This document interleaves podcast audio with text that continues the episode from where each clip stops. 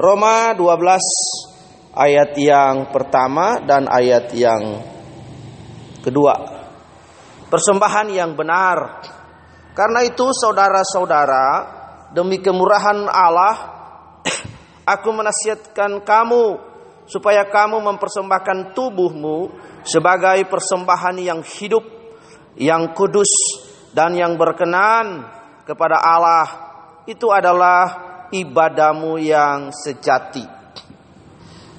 Janganlah kamu menjadi serupa dengan dunia ini, tetapi berubahlah oleh pembaharuan budimu, sehingga kamu dapat membedakan manakah kehendak Allah, apa yang baik, yang berkenan kepada Allah, dan yang sempurna. Satu itu dulu yang kita mau bahas dari Roma pasal yang ke-12 ayat yang pertama sampai ayat yang Kedua, kita akan lihat bersama-sama apa maksud daripada ayat ini. Saya akan menjelaskan bagi kita di pagi hari ini. Nah, Bapak Ibu perhatikan, saya tidak membahas. Nanti kita akan bahas ayat ini. Maksudnya kitab Roma, kita akan bedah kitab ini sama-sama. Tetapi hari ini saya ingin mengajak kita untuk sama-sama melihat dari ayat yang pertama dan ayat yang kedua. Bapak Ibu perhatikan. Saya singkat saja, ada dua jenis ibadah. Bapak perhatikan ya, dua jenis ibadah. Ibadah yang pertama yang dimaksud itu adalah mempersembahkan tubuh sebagai persembahan yang hidup dan yang berkenan kepada Allah. Itu adalah ibadah yang sejati Kata ibadah di Roma 12 ayat yang pertama itu adalah latriah atau service atau pelayanan, service to God. Berbicara tentang liturgi, latria atau service and worship of God according to the requirements of the Levitical law. Ibadah seperti yang dilakukan oleh orang Lewi dalam bait suci. Jadi ada tata ibadah order of worship. Bapak Ibu perhatikan. Di sini anak-anak perhatikan. Jadi ibadah itu tidak berkaitan saja dengan liturgi. Misalnya yang sederhana ya, yang sederhana. Nanti ada kata sambutan, ada dua pembuka, ada votum. Orang udah tahu, kemudian lagu penyembahan satu, tiga lagu pujian, Habis itu lagu penyembahan satu lagi. Habis itu pendeta khotbah. Habis pendeta khotbah doa syafaat. Habis doa syafaat persem persembahan. Habis persembahan kemudian doa doa berkat pengumuman, doa berkat pulang. Itu sederhana, liturginya begitu. Tapi yang Tuhan mau di sini adalah mempersembahkan hidup living sacrifice to God. Hebat sekali. Yang Tuhan mau adalah kita membawa diri kita mempersembahkan hidup kita sebagai ibadah. Jika demikian, maka ibadah itu tidak saja dimaknai secara ibadah tidak saja dimaknai secara order of worship atau ministry pelayanan seperti ini ibadah. Tapi ibadah yang harus dimaknai adalah seluruh kehidupan kita itu ibadah. Nah, itu dimengerti dulu. Itu ibadah. Jadi kita menjelaskan ibadah berdasarkan firman. Ibadah itu seluruh hidup kita. Kalau orang mau ke ibadah, dandanannya rapi, pakai pomade, pakai lipstick, aksesoris, pakai baju, semua keren. Siapkan uang untuk persembahan, bawa Alkitab, dandanannya bagus. Itu ibadah yang kita hadiri di gereja. Nah, ini sebenarnya maksudnya meeting together. Tidak salah. Kita harus menghadap Tuhan rapi, ganteng, cantik, semua rapi, mantap. Tetapi terlebih dahulu kita harus memahami bahwa ibadah yang sesungguhnya itu adalah mempersembahkan hidup kita. Tubuh kita ini kita persembahkan kepada tuh kepada Tuhan. Manusia ini terdiri dari tiga hal. roh, tubuh dan jiwa. Tubuh, jiwa, roh. Tiga elemen penting nih yang Tuhan ciptakan. Nah, roh dan jiwa ini menempati tubuh yang fana ini. Yang nanti sebentar lagi kita meninggal 70, 60, 80 kita meninggal jadi tanah. Tapi roh itu kekal dia kembali kepada Allah.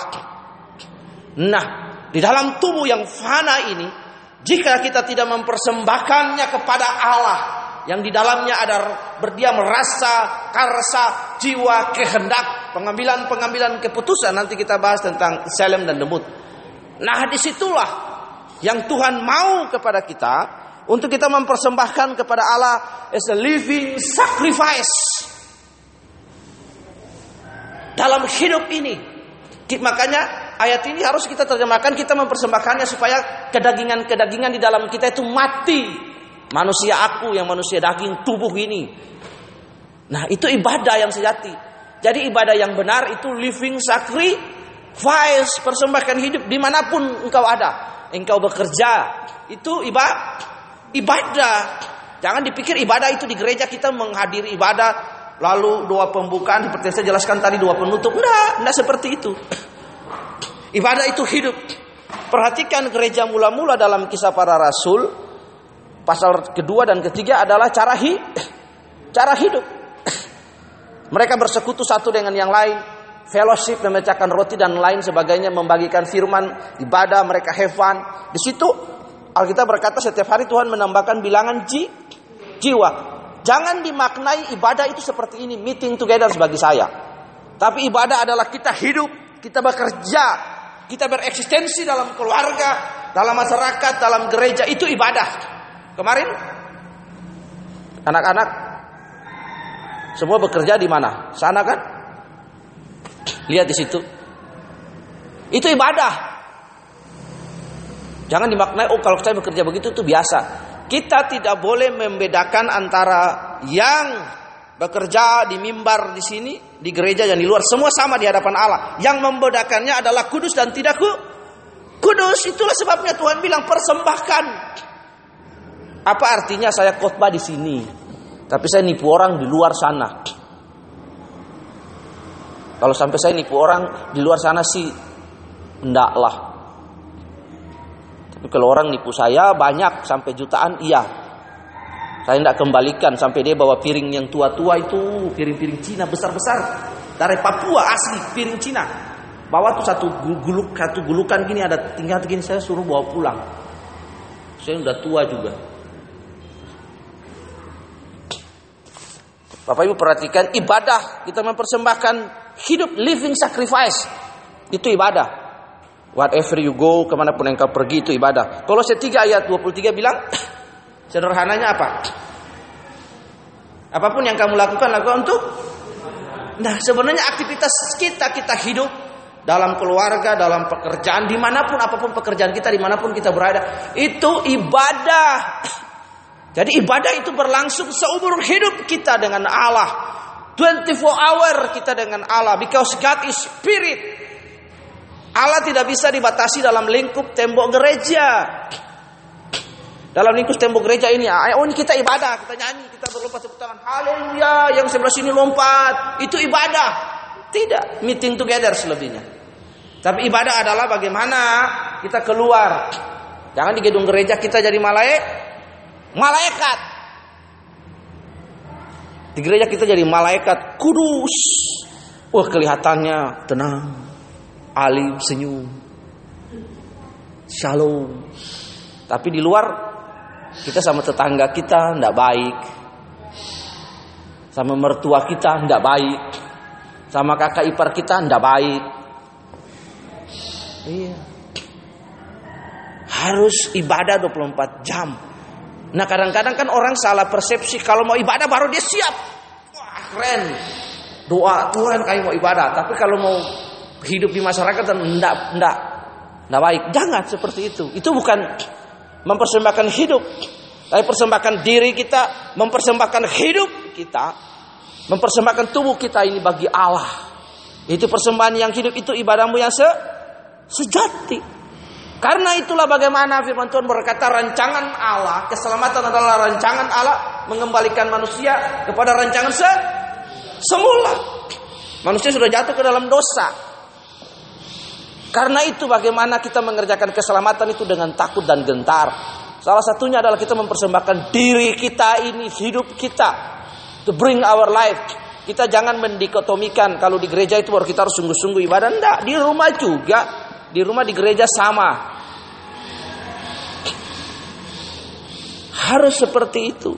Kita mempersembahkan. Itu adalah ibadah yang sejati. Nah jenis ibadah yang dikatakan di Injil yang pertama adalah kita mempersembahkan hidup kita kepada Allah 100% karena itu percaya artinya menyerahkan diri kepada Tuhan Allah. Jadi percaya kita tidak sebatas percaya yang logika. Yuk percaya Yesus enggak? Percaya Pak. Siapa Yesus? Oh iya pemain bola. Enggak seperti itu. Ada orang pemain bola namanya Yesus. Khususnya dari dari Timur Leste banyak. Yesus de Quelju, Yesus da Silva, Yesus Dias. Nama-nama timur kan? Ada satu lagi. Ada di Ambon itu marganya De Jesus, De Quelju, De Jong. Oh saya kenal De Jesus kan? Nah itu. Nah seperti itu. Tapi bagaimana hi? hidup? Hidup kita itu yang yang penting. Living sacrifice to God. Jadi seluruh area kehidupan kita harus kepada Allah kita mempersembahkan hidup kita. Jadi tidak didikotomikan oh kalau ibadah baru kita mempersembahkan hidup. Tidak, seluruh apa pun hidup kita. Di rumah, di masyarakat, apa pun yang kau kerjakan semua itu ibadah kepada Allah. Yang kita lakukan ini meeting together sama-sama kita belajar kebenaran firman Tuhan. Tetapi ladang pelayanan kita itu di gereja. Pelayanan yang paling efisien itu di masyarakat, di gereja. Di sini kita dengar pengajaran. Ini nih, kita dengar pengajaran firman Tuhan. Lalu kita nggak bisa aplikasikan kasih itu di sini. Kita mendengar tentang mengasihi. Kasihilah sesamamu seperti dirimu sendiri. Ini sudah Kristen semua.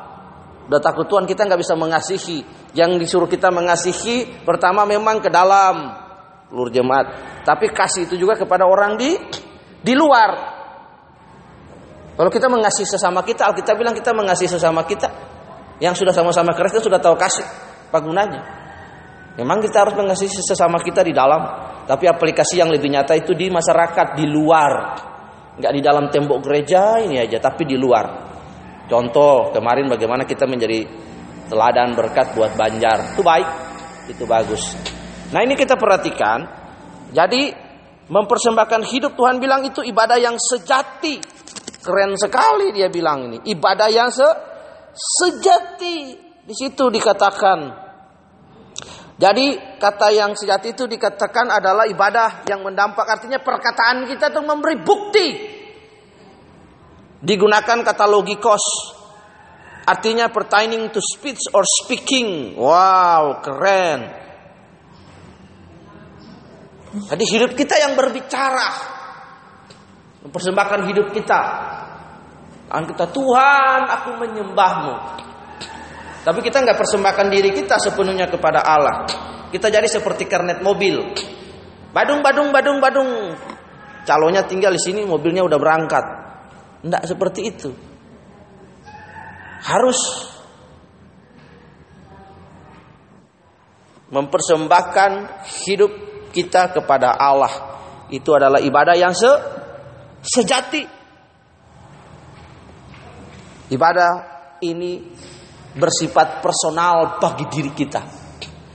Jadi ibadah yang disampaikan ini adalah untuk diri kita pribadi. Masing-masing setiap kita setiap kita mempersembahkan diri kita kepada Allah sebagai persembahan yang hidup. Bapak Ibu, kalau persembahan yang dimaksud di sini orang Lewi zaman dulu kambing dipotong, disembeli, kemudian ditaruh sederhananya dibakar di bara api sampai hangus, itu naik pada hadapan Allah. Hukupan asap, persembahan bau harum, korban yang terbakar. Begitu pula juga dengan kita. Hidup kita kita persembahkan, kita taruh kita bakar di hadapan Allah. Ku bawa kepada Apalagi? Oh Tuhan, persembahkan hidupku. Ku ingin engkau menerima korban syukurku. Apalagi?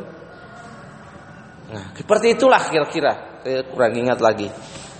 Lihat di sini sebagai persembahan yang hi hidup. I bring my own life to God. Masing-masing setiap kita bawa. Tuhan ini hidup saya.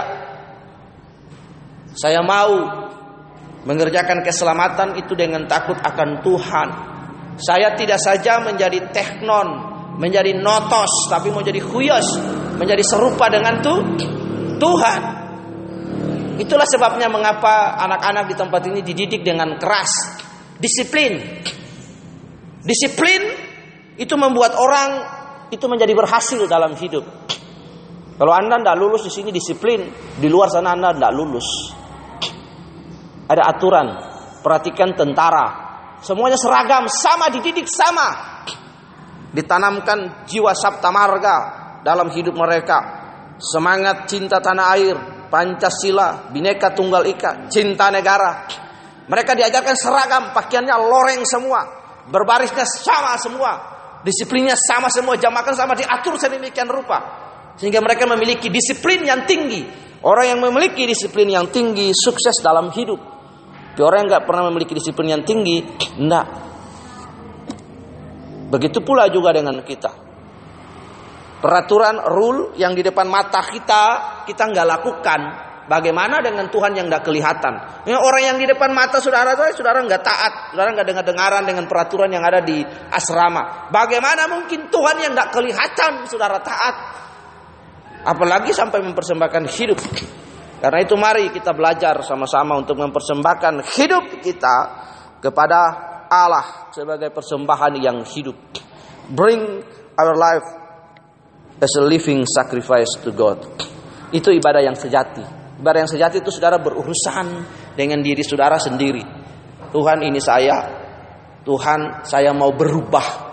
Ambil komitmen, ambil keputusan untuk mengerjakan keselamatan dengan takut dan gentar akan Tuhan. Menjadi serupa dalam gambaran Kristus. Sehingga nanti saudara modar, saudara meninggal, saudara mati.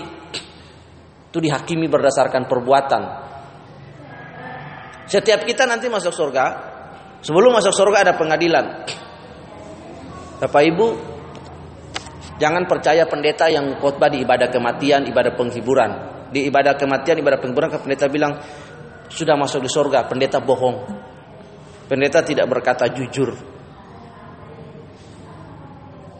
Siapa yang suruh pendeta ngomong seperti itu enak saja untuk menyenangkan telinga jemaat dia bilang sudah yakin masuk surga. Saudara kan sering hadir di ibadah-ibadah pemakaman ya, ibadah orang mati kan pendeta ngomong begitu. Pendeta dusta. Karena sebelum kita masuk surga ada penghakiman. Disebut penghakiman anak dom anak domba. Semua berdiri di hadapan Allah, dihakimi. Setelah dihakimi dinyatakan benar, masuk samayim. Yang tidak benar, masuk neraka. Lalu pertanyaannya ke mana kalau orang itu dia meninggal rohnya dia ditampung di satu tempat yang namanya paradise atau intermediate state surga sementara. Jadi setelah semua selesai finish ada penghakiman anak domba baru dipisahkan.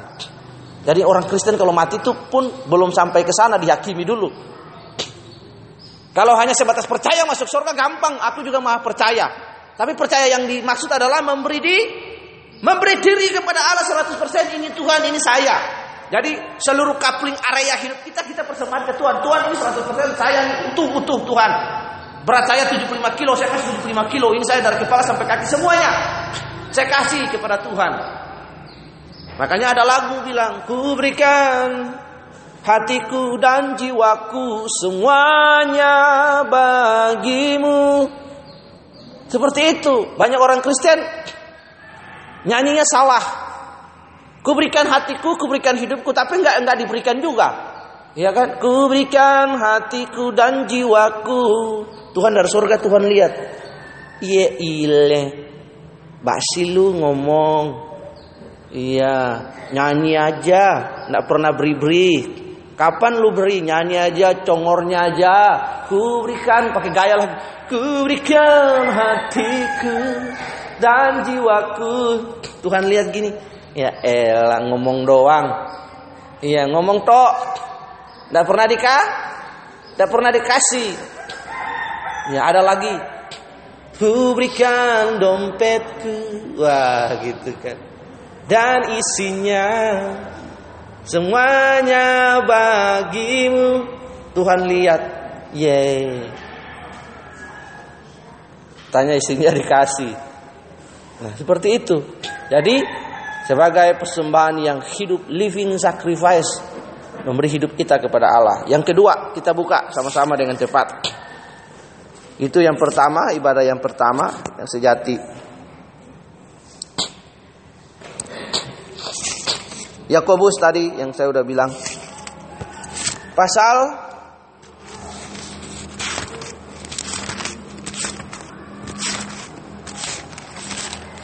satu ayat 27. Cara perhatikan.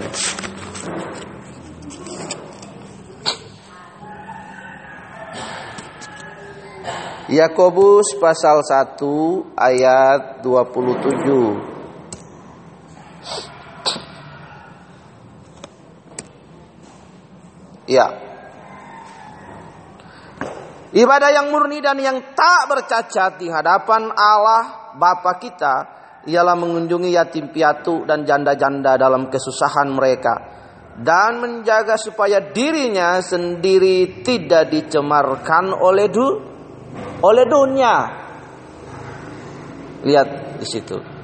Nah, kita lihat dulu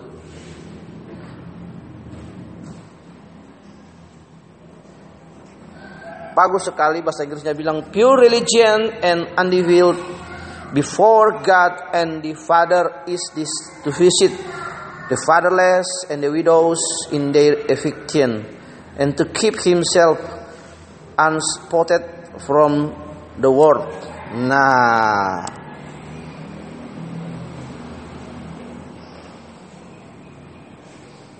lihat di situ ibadah yang mur murni Kata ibadah di situ diterjemahkan artinya treskia, religious worship, kehidupan keberagamaannya, kehidupan kesucian hidupnya. Jadi ibadah yang benar, kehidupan yang beragama yang benar, pure yang benar. Tadi kan secara pribadi diri kita sendiri.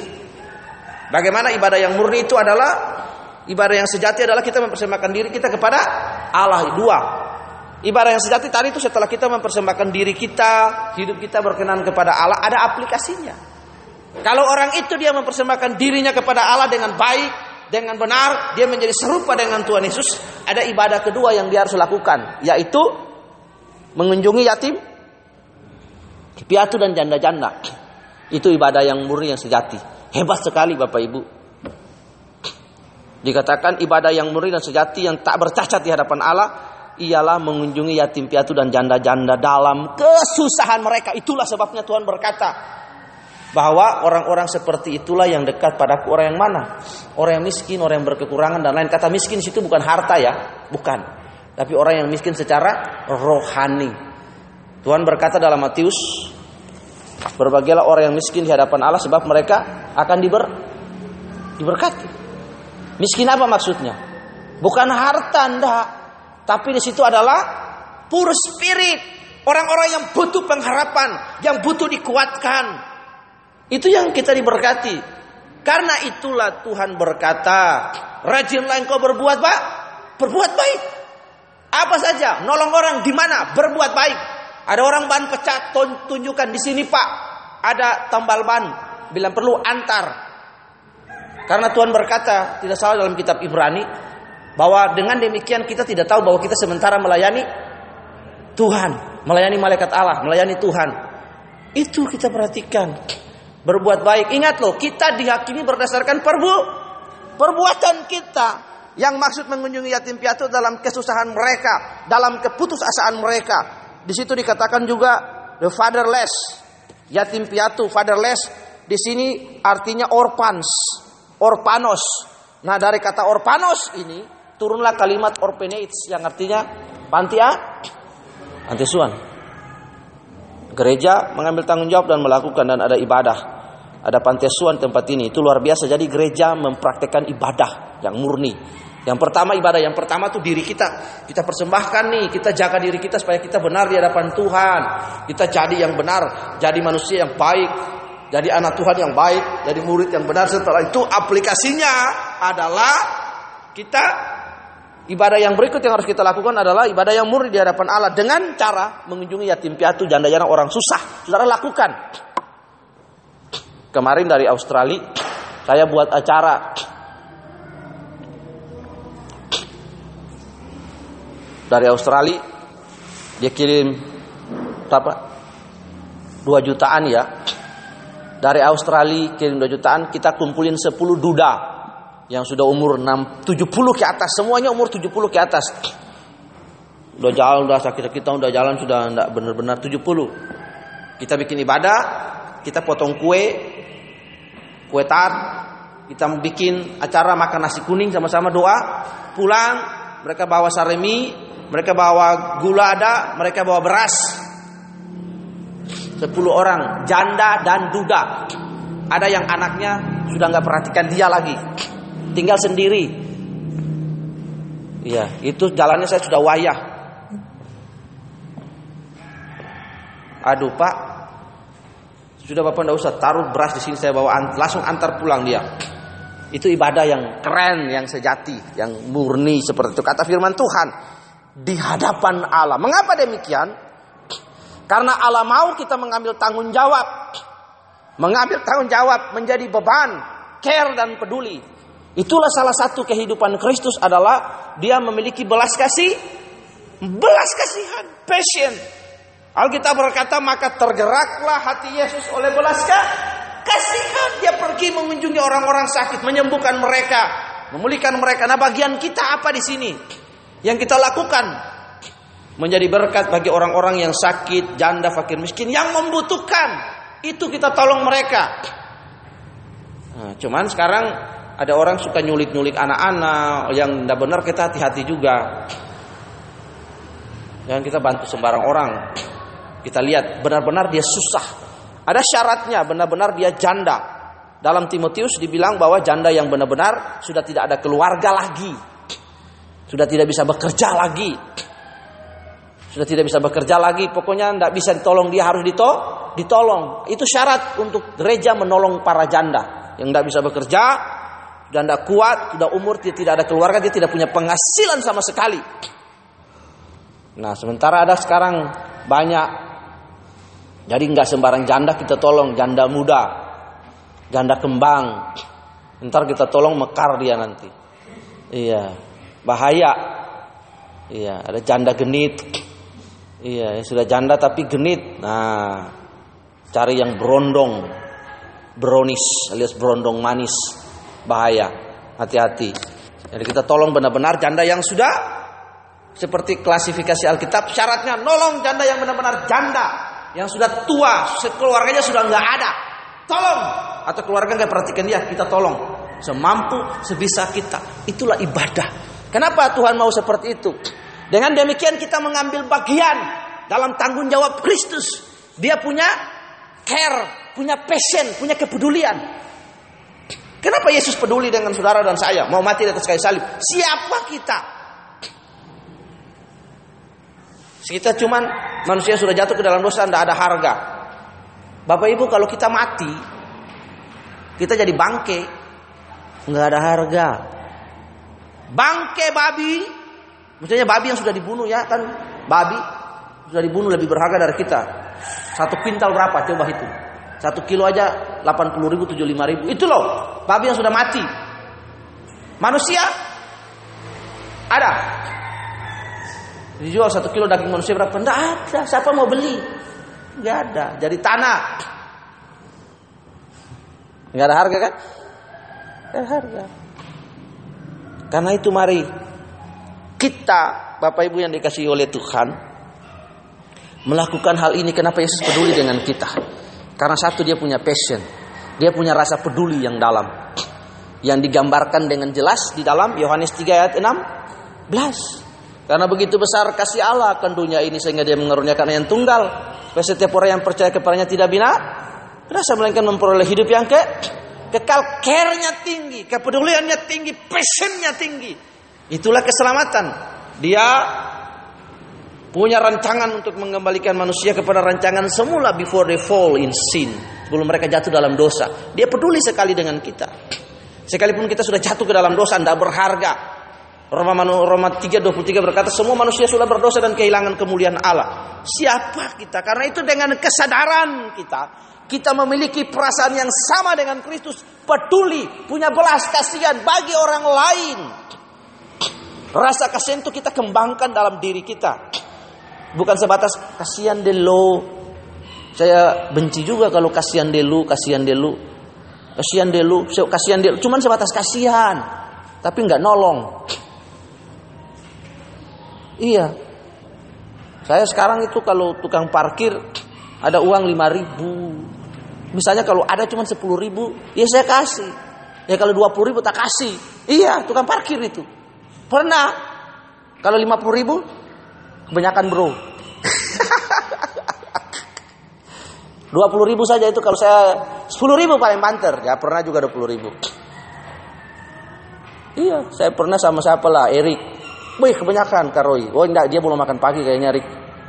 Iya, biar dia makan pagi dulu cari nasi bungkus buat dia. Baik. Apa yang saudara tabur, apa yang saudara tanam, itu akan kembali kepada saudara. Katakan amin dulu. Iya. Ini prinsip tabur tuai, tabur dan tanam. Jangan goyang-goyang kursinya rusak. Prinsip tabur tuai. Ya kalau saudara tidak pernah nabur, tidak pernah nanam, bagaimana saudara mau tuai? Rajin-rajinlah berbuat baik kepada orang. Berbuat baik, berbuat baik. Berbuat baik itu nggak ada mak matinya. Saudara nggak ada rugi kalau berbuat baik. Iya, saya selalu bilang ke istri saya, kalau ada makanan khususnya di Belimbing Sari yang berlebih, kasih. Kalau basi juga, misalnya ayam satu panci basi, mubasir, ruki. Mendingan kasih orang jadi berkat orang makan. Pas dia lagi makan, apa yang kita mungkin berikan kepada dia, dia lagi makan dia ingat, kok Pak Tibur baik sekali ya. Bisa hari ini saya bisa makan ayam karena Pak Tibur kasih saya ayam. Terus dia dia berdoa, Tuhan terima kasih, Tuhan berkati Pak Tibor, umurnya panjang, sehat terus. Ya lulus SMA, mau teken polisi, tentara, lulus misalnya. Tiba-tiba kan kita nggak tahu dia berdoa cuma dia bilang Tuhan berkati mereka, saya nggak bisa balas. Itu. Karena itu berbuat baik kepada siapa saja di mana saja, semampu kita, sebisa kita, sedapatnya kita. Ya kalau kita cuma bisa nolong antar dia ke tambal ban, kita tolong. Kalau kita bisa nolong membantu dia untuk mungkin ada apa bannya pecah kita bantu dongkrak atau kita bantu kasih tunjuk arah oh di sini Pak di sini itu bagus karena apa yang kita buat tidak pernah sia sia-sia berbuat baik menolong orang dan lain sebagainya karena Kristus pun sudah melakukan bagi kita kita mengambil tanggung jawab mengambil contoh, mengambil teladan akan passion, akan kepedulian yang Yesus sudah lakukan bagi kita. Jadi ibadah itu praktikalnya ada. Praktikalnya itu ada dalam hidup ini. Praktikalnya itu ada. Dari nggak sekedar kita membawa diri kita kepada Allah, mempersembahkan diri kita sebagai persembahan, kita menjadi serupa segambar dengan Kristus, berubah dari manusia lama kepada manusia baru, mengalami transformasi, transform, berubah dalam pola pikir, tindakan, tutur kata, perbuatan, tapi juga kepada prak, praktis. Kita dengar firman di saat ini. Tidak hanya dengar firman di dalam ruangan ini, tapi kita keluar, kita mengaplikasikan apa yang kita sudah da, sudah dapat. Saya pernah lihat itu di depan hardis, saya jengkel juga, tapi untung saya buru-buru. Masa nenek tua lewat itu nggak ada satupun tolong. Depan Hardis kalau nggak salah, depan Rahayu. Udah. Dia lihat kiri kanan, dia gini, gini, gini. Anak-anak muda masih rewel, cicit, cicit, cicit, ada turun tolong, cicit, mau tabrak dia belok lagi ini mutar. Wah, beler nih. Turun dari dia kalau lihat kayak begitu. Langsung. Sudah banyak orang. Ada orang kecelakaan, ada apa. Selalu saya nolong. Terakhir tuh, tukang cendol apa bakso itu. Dia dicikat trek. Patah-patah gerobaknya pecah. Mangkok semua bertebaran. Wah hancur ke bawah kita kumpulin sama istri. Orang lain lewat dia gini. Terus satu pun ada yang nolong dari sekian banyak orang di situ. Toko yang di depan juga enggak. Di depan rumahnya Pak Paulus yang di panggung bulu itu. Enggak ada orang nolong. Saya parkir motor sebelah kiri, kita angkat piring-piringnya, dia teriak, "Ya Allah, ya Allah, ya Allah." Saya bilang, "Pak, jangan dipikirin jualannya, Pak. Yang penting Bapak selamat. Pulang ke rumah istri anak tunggu di rumah daripada Bapak pulang jenazah." Iya mas, iya mas, terima kasih ya mas ya. Ya Allah, dia kumpulin. Mobil trek nyambar dia sebelah kiri, jatuh. Jatuhin dengan gerobak-gerobak itu piring-piring. Untung piringnya plastik. Cendolnya itu bertaburan semua di jalan. Nggak ada yang nolong. Itu di depan rumah saya dulu di Candi Sumo juga. Supir Columbus super luar biasa keajaiban. Dia tabrak dari barat dia tabrak deker. Ini nih. Tapi dia mobil itu naik ini pohon, di sini deker. Dia tabrak pohon begini, rata begini. Pohon itu mantul, mobilnya keangkat begini, jatuh lewat sebelah. Kaki di sini patah. Kaki ini patah tulang keluar. Ada ada ada apa orang semaput itu dibawa ke teras rumah saya di Candi Sumo. Remal angkat celana jeans barunya berdarah-darah. Kita semua saya, Denny, Vanli semua angkat. Sopir Columbus, Kolombia, kasih minum air. Besoknya ada yang masuk rumah sakit, mati di rumah sakit. Terus mereka bawa pakaian-pakaiannya dia, pakaian-pakaian selama dia hidup bikin ini. Ibadah itu apa persembahan kecil di depan rumah saya itu. Ada tiga empat mati, supir Columbus. Lainnya patah-patah. Kita nolong, orang Bali nggak ada yang nolong. Semua anak di situ kita nolong. Denny, Vanli, saya, Remal, adiknya Obet. Apa yang takut nolong? Tanya roh, roh apaan? Nolong. Nanti nanti giliran mereka kecelakaan di jalan, nggak ada orang nolong mereka. Saudara buktikan saya ini dengar. Ketika saudara berbuat baik, saudara pergi ke mana saja, perbuatan baikmu itu menjadi berkat. Nanti saudara pergi tiba-tiba mungkin karena kita suka nolong orang, bukan berarti hukum tabur tuai itu loh. Apa yang kita tabur kita tuh kita tuai. Tiba-tiba mobil saudara pecah di mungkin di Karangasem kah, di Bangli kah, di mana kah? Itu kita pecah, tiba-tiba ada orang lihat kita. Wih, Nabi Pak, ada apa? Oh iya, ya sini sini saya bantu. Itu apa yang saudara tak tabur. Tapi saudara nggak pernah nabur lihat orang ban pecah, lihat orang susah di jalan begini, tidak usah nolong biarin. Hmm, tunggu. Saudara pergi senang-senang jauh-jauh di sana sampai di mana di penglipuran sana ban pecah di tengah jalan. Hutan. Orang lewat lihat gini. Nggak ada orang nolong. Apa yang saudara tabur saudara tuai. Karena itu ibadah harus ada prak praktiknya ibadah yang tadi. Mempersembahkan diri menjadi serupa dengan Tuhan dari notos menjadi huyos lalu kita prak praktek. Saya punya ulang tahun berapa bulan lagi atau yang lainnya saya mau bikin lagi. Kumpulin para janda. Orang-orang tua duda. Kasih makan mereka dengan yang sederhana. Mereka mungkin kasih beras 5 kilo atau 10 kilo dengan mie lagi dengan gula lagi. Terus suruh mereka berdoa. Nah jangan salah bapak ibu. Doa orang yang teraniaya doa orang yang susah itu besar apa? Dampaknya pengaruhnya kan? Doa orang yang teraniaya itu dijawab Tuhan loh. Eh, entar seperti Pak Ahok. Dia lagi dianiaya orang, lagi dikerjain habis-habisan. Nanti dia berdoa kepada Tuhan dengan air matanya baca Alkitab dalam dalam penjara. Tuhan ngomong, Hok lu tenang ya Hok. Iya.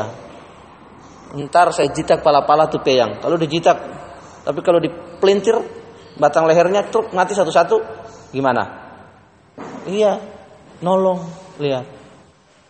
Jadi kita nolong orang kusat. Ingat loh, doa-doa doa orang, doa-doa para duda, para janda, orang-orang tua. Mungkin dia cuma berdoa Tuhan, terima kasih.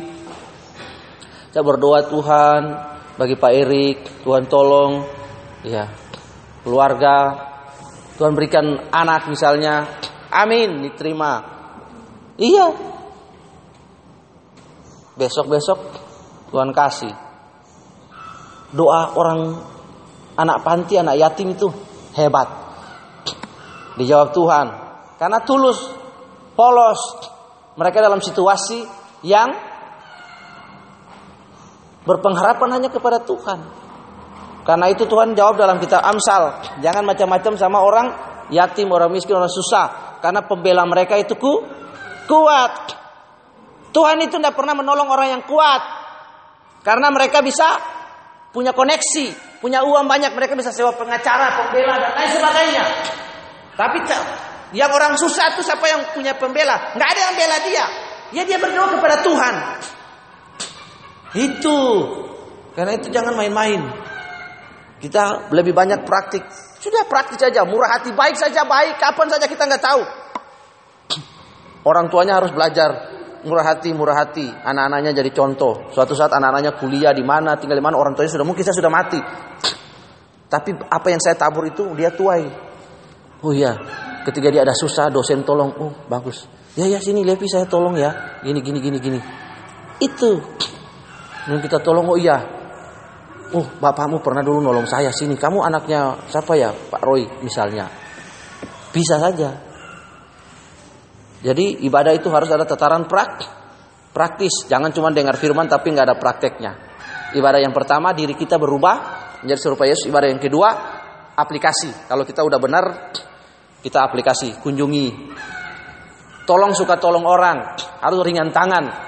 Cepat sekali kalau orang minta tolong. Saya tuh satu kejadian saya lagi makan. Saya pulang dari sini ke Blimbing Sari jam 10 malam. Sampai di rumah saya baru makan dua sendok tanya istri. Baru duduk teh pak, teh hangat panas-panas.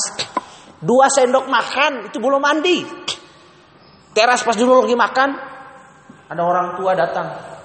Mang, tolong ada bapak mang ada. Tapi mau antar ke Melaya. Antar ke Melaya daru dua sendok. Wah. Tapi saya lakukan. Oke ya Pak, saya taruh makanan saya, saya pergi lagi, selera makan saya hilang. Saya pergi antar, sampai sana baru saya balik, saya makan lagi, baru mandi. Itu saya mau lakukan. Orang susah. Kalau orang pesta datang Pak, ajak pesta. Makanya di orang Bali bagus. Kalau ada pesta, kita nggak diundang, nggak apa-apa. Tapi kalau ada orang mati nggak diundang kita dah kita datang. Misalnya tetangga kita, paman, om, saudara dekat kita, dia ada pesta mungkin karena saking sibuk, dia lupa undang. Kalau di Bali ini, di Belimbing Sari khususnya orang tuh undang tuh nggak pakai undangan. Yang punya acara mengutus juru bicara, juru arah pergi kepada saya eh, kemarin ya datang Pak, saya sampai di rumah Salom basa-basi sebentar Pak ini saya sebentar saja saya mewakili keluarga mengundang bapak. Kalau undangan seperti itu saya hadir karena dia ngomong sendiri ketemu. Apabila undangan yang pakai surat, ya kadang hadir kadang dah. Tapi karena dia sudah hadir bawa dirinya, dah datang ke rumah. Wah, saya hargai sekali kalau undangan seperti begitu. Dan kalau orang mati, saya hadir. Ya, kemarin tetangga di sebelah. Saya udah doain dia juga. Belum saya satu minggu sebelumnya atau sesudah datang atau sebelum pergi saya lupa baru datang dia udah meninggal. Kita nengok juga kita ikut ibadah pemakaman juga. Harus tanpa diundang hadir. Harus seperti itu. Jadi kita praktek. Praktek hidup. Kita udah dengar banyak firman Tuhan kita praktek hidup. Rajin-rajinlah berbuat baik. Rajin-rajinlah nolong orang. Ingat kalau orang sudah minta tolong apalagi ada kata tolong saya selalu dalam pekerjaan dalam pelayanan saya selalu menggunakan kata tolong. Makanya saya kan pernah tegur anak-anak itu, tolong. Jangan pernah, eh ambilin ini, eh ambilin ini. Eh kamu sini. Ambilin ini. Tidak boleh. Toh, toh, tolong. Setelah habis kata tolong ada satu lagi, terima kasih. Tuh ingat, bawa dalam hidupku sampai engkau tua nanti. Tolong, terima kasih. Kalau kita minta tolong orang sudah lebih dahulu hatinya luluh. Jangan, eh kamu sebentar antar saya ke sini ya. Jam 5. Yang mau yang dimintain tolong itu bilang gaya sekali. Kalau dia bilang gaya sekali, cuma kalau dia jengkel gaya sekali, wah, cai. Tapi kalau kita bilang, Pak, saya minta tolong ya, dia gini, oh ya, nah, beda kan? Nah, lihat ekspresinya beda. Yang pertama, bentar jam 5 ya, tolong antar saya ke sini. Yang yang itu yang meminta tolong, Pak ya. Meskipun mungkin dia pergi atau enggak, urusan dia lah. Tapi kalau kita minta tolong, saya minta tolong ya, begini. Oh iya iya iya, jam berapa Pak? Ya mungkin sebelum jam 5 dia udah datang. Berangkat jam 5 dia udah datang jam 1 atau ke jam 2, jam 3. Itu kan bagus. Habis itu minta tolong, terima. Terima kasih itu perlu dibawa dalam hidup, dalam pergaulan, dalam kita bekerja dalam apa saja. Diingat, tolong, terima kasih, terima kasih, tolong. Namanya orang lupa. Kata tolong, kata terima kasih itu mungkin sederhana, tapi mempunyai pengaruh yang besar sekali dalam hidup. Saya kadang-kadang marah Levi, marah Seva juga kalau main suruh-suruh. Ambil ini, hei, kamu siapa? Pak, ambil ini. Siapa kamu? Oh iya pak, minta tolong ya. Nah baru. Iya, lama-lama gue gepret lu. Nah, ya, toh, tolong. Itu yang bagus. Jadi mari kita memaknai ibadah sebagai hal yang kita pahami, lalu juga sebagai praktik dalam hidup. Mari tunduk kepala kita berdoa. Kami berdoa dan kami mengucap syukur kami sudah memahami ibadah. Yang pertama adalah kami mau belajar Tuhan mempersembahkan hidup kami sebagai persembahan yang hidup di hadapan Allah. Merubah, mentransformasi diri kami, merubah hidup kami menjadi manusia-manusia baru. Lalu kemudian para praktiknya dalam kehidupan kami sehari-hari, ibadah yang sudah kami pahami itu kami mau Tuhan juga mempraktekkan ibadah murni yaitu kami mau menjadi berkat, menjadi bagian daripada tanggung jawab Kristen kami seperti yang Yesus lakukan. Tuhan memiliki passion, memiliki hati, memiliki care dan kepedulian juga bagi orang-orang yang membutuhkan, yang membutuhkan pertolongan khususnya para janda dan fakir miskin. Terima kasih. Kami berdoa dan mengucap syukur biarlah kedua hal ini menolong kami. Untuk kami hidup dalam bermasyarakat, keluarga, rumah tangga dan pekerjaan kami mengaplikasikan tindakan ini Tuhan. Di mana pun kami berada kami bisa menjadi berkat bagi orang dengan senyuman kami dengan tenaga kami dengan hal apa pun yang kami bisa semampu kami sedapat kami. Kami bisa menolong orang lain. Sehingga orang boleh melihat bahwa benar-benar ada kehidupan Kristus yang dipancarkan dari kami. Terima kasih, terpuji namamu. Kami sudah berdoa dan mengucap syukur. Haleluya, haleluya. Amin. Tuhan Yesus memberkati. Shalom.